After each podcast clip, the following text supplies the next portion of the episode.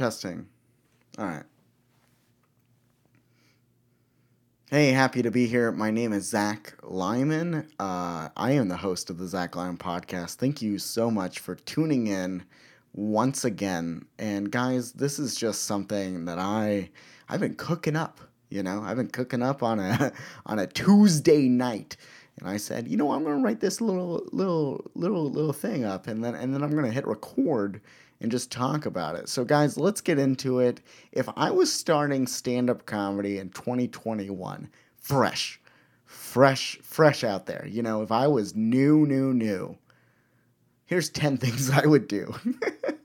and they're not in like some order. Like, I didn't like, I'm not that much of a genius where I would layer it perfectly. These are 10 things that I think matter really important to me right now in this moment of recording but in no no order really. Uh, let's start with number one. Simple idea. I would write for an hour a day. That's the first thing I would off the top of my head. An hour a day. I would sit down at a coffee shop and just write. You know, or I take that hour. This is something I really do. I take that hour and maybe I listen back to some recordings and I take notes on my recording in my notebook. I go back to that page of that open mic or that show that I wrote out the set list of, and I write notes about how was the crowd, how were things, and sometimes I write notes when I'm there, right? How was the crowd? How was the person before me? How was the person after me? How were things at the show? Are people cold? Is the room cold? Is it warm? Is it hot? Is it late? Is it 2 a.m.? Am I performing again at 2 a.m.? I take those notes. Uh, but then when I'm listening back, I go, honest with myself. How was my speed? Did I get my jokes out how I wanted to? And since I'm saying I'm fresh, new, new, I'm not going to be too harsh, right? I'm going to be like, did I get the jokes out? Did I say them how I wanted to say them? And can I perfect this? Or is it something worth keeping? How did I like this one? How was the reaction? I think of all that stuff. So that's number one. Number two, I would find a list online of all the open mics and I'll try to adventure outside my bubble. This is this is a thing I'm doing right now as open mics are starting again. I'm gonna adventure out and try these new mics, meet new people, shake shake new hands, you know, and uh, it's good. It's good because you might find a, a gem of an open mic that you just seem to really vibe at, man. You're just vibing. And that's important, you know. When you have a hard day at your job or just an or maybe a hard month it's important to have that open mic you're looking forward to. You're like you know it, things were rough but later i'm going to devils and i'm i'm doing 30 minutes of crowd work and no one can stop me. Uh, i think that's that's important. No that was number two. Okay number three uh, find a writing partner someone you feel comfortable with someone that you feel like your styles you know, complement each other. I don't say same style. I don't like that idea fully. I don't cuz like that's you're going to find you're new. You're not going to find someone that's just maybe you will. It's someone as weird as you and stuff. maybe you will get lucky, but it's it's hard to find a, a good writing partner. But my two examples are I write with my friend Lou Moon, right? I'll write with him because he's good at the out of box I out of the box ideas, right? He's really good at like maybe taking an angle I didn't think of or having a weird thought or giving you a weird line. And I like that. But I also write with my friend Savannah Hernandez, who's really good at joke structure. And she's really good at like being like, hey, Zach, you're rambling way too much. And I'm like, hey, that's the that's the podcast for you. And uh, then she scratches out half my paper and she goes, you don't need you don't need most of this actually. Um, and then sometimes she just throws it away. Um, and then number four, uh, rest is important. Number four is resting, you know? Just rest. It's important. Take a day off from the open mics. If you go to an open mic every day for 30 days, I wouldn't be surprised if you're worse at comedy. I'm not kidding, man. I'm not kidding. It's I I've pushed it really hard before when I'm just going all the time and I'm just pushing and then I, I feel like I'm agitated. you know, I'm more on edge. I'm just like a scared cat. You know, you're pushing me in a corner, and I gotta I gotta do something about it. You know, because you're you, you start to get really hard on yourself, or maybe you bomb seven times in a row. it can be hard. So taking a day of rest is important, you know, because you could just lose yourself. You need to take a step back and remember that living life is important. It is. You know, I recently, you know, I uh, I went on a vacation, and then I came back, and like literally the next day, I wrote ten new minutes about just random things that happened when I was on vacation. How wonderful is that? Just to come up with like 10 fresh new ideas of just things that I saw or happened to me. That's, I loved it. Um, so, yeah, resting is very important. Number five, study those who you, you love. Watch your favorite comedy special again, but review it truly what's going on. How are they moving? Why are they pausing that way? Why did they change up their timing or why did they slow down? What is the difference between, I love this one. What is the difference between the energy at the 10 minute mark and the energy at the 45 minute mark? Is the timing, delivery, energy, all of it different from when you, they were warming you up to now they have you? And they, they totally have you in it. What are they doing? Why are they doing those things? Watch your favorite comedy special again, thinking about those. Number six, do not worry about finding your voice just yet. You're new. Your voice will come over time. It's it's very true.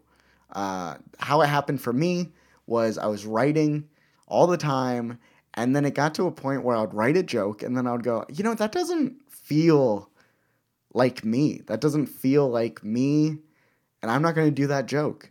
And then I slowly stopped writing jokes like that and I just started writing jokes that sound and feel like me. And now when I write a joke, I go, yeah, that's what it is. That's me. These are me in my moments. And every year you're a different person. You know, so your voice is going to change so many times.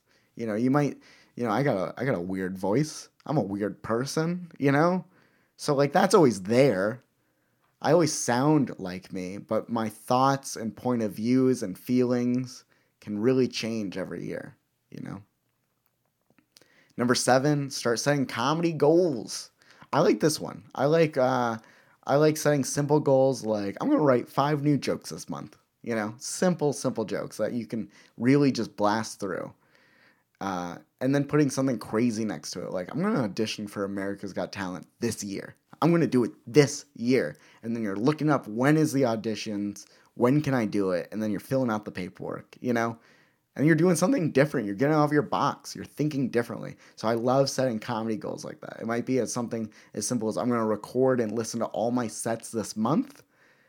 And then also, I might email my comedy packet to SNL. I just think goals like that are going to push you through the hard times. Number eight, record all your sets on your phone. Every set. Seriously. I, I still have recordings from 2011 and I cringe at the idea of listening to them. But I do it. Honestly, do it. Even if you're like, I got nothing new to work on, do it. Because that might be the night that you just say it slightly different and it just pops. And you're like, how can I recreate that magic? Well, you have the recording, so you can you can try. You can try to get it out of that box again. Um, I that happens to me a lot, you know. And now that we're going back into comedy, we're getting back into it. For me, I'm I'm like listening to old sets, just remembering my cadence and remembering my lines of these jokes that I liked so much that I knew perfectly that I now have totally forgotten. um, where are we at? Number nine. Uh, video record when you can. I know it's hard to get good footage oh man, is it difficult to get good footage? Uh, when you're new, it's not about recording uh, videos to post online. Uh, it's about recording videos to see how you are on stage. Like, what are you doing with your arms? Stop doing that with your arms. You know, what, what, why am I why am I standing like that? Those are things that you should be just watching the tape again and being and really thinking about. You know, because what you're doing on stage might give away the punchline, might ruin the punchline, might might really hold you back on a certain joke and you don't realize you're doing it. You know, or you might not look like you're having fun up there and the crowd uh, might heckle you, you know, because you don't seem like you're really owning the stage. You know, think about those things. Uh, just watch it again and think do I look bored? Do I look upset? Think about those things while you're watching the tape. It's not always about posting online. There's many tapes that I record and I go, wow, I hope uh, delete, delete, delete. You know, so uh, just just keep that in mind. Um, and number 10, guys, we're here. We're at the finish line, you know? Go to shows. Go to shows you wish you were booked on. Yeah, shows I know, right? Shows you weren't booked on and you're like, man, that's cool. They get to do that thing. Go to that show and just be friendly because these other comedians are your coworkers, they're your friends, they're like a family in many ways. You know, it depends on the comedian, maybe, you know, but uh, these at least they're your coworkers, you know. And so you should you should you should go to the shows. And this also I I say this also because I get asked all the time, how do I get booked on that thing? And I immediately the first question I ask is, did you go to that thing before? Last time it happened, did you go to that thing? No? Okay, so why you never showed support, you never celebrated, you never met the the booker there, you never shook shook any hands, never shared it in your Instagram story. No? All right. Well, you know, maybe maybe I'll start that, you know, before before you start thinking about getting booked on on that thing. You know, I, I think that's a good place to start. You know, go to the show first, enjoy it, be there. And then if you feel like it, you are a good fit for that show and you're ready, then maybe next time you're at the show or some other time, ask them, hey, in the future, can I be on that? That's a, that's uh that's what I think. And you should be celebrating the fact that your friends are doing something cool. You should be. And then uh, you can sit and watch local comedy and and learn something from some great people around you. So those are the 10 things that I wanted to talk to you guys about. You know, I just I, I'd love to hear if there's something that I missed that you were like, hey, this is something that's really important to me. Or maybe suggesting a book that you've been recently reading. I love all that. I'm really I'm really motivated to get back into comedy, and I'm happy it's happening. And uh, I appreciate all of you that listen to the podcast. So thank you all so much. I've been your host Zach Lyman.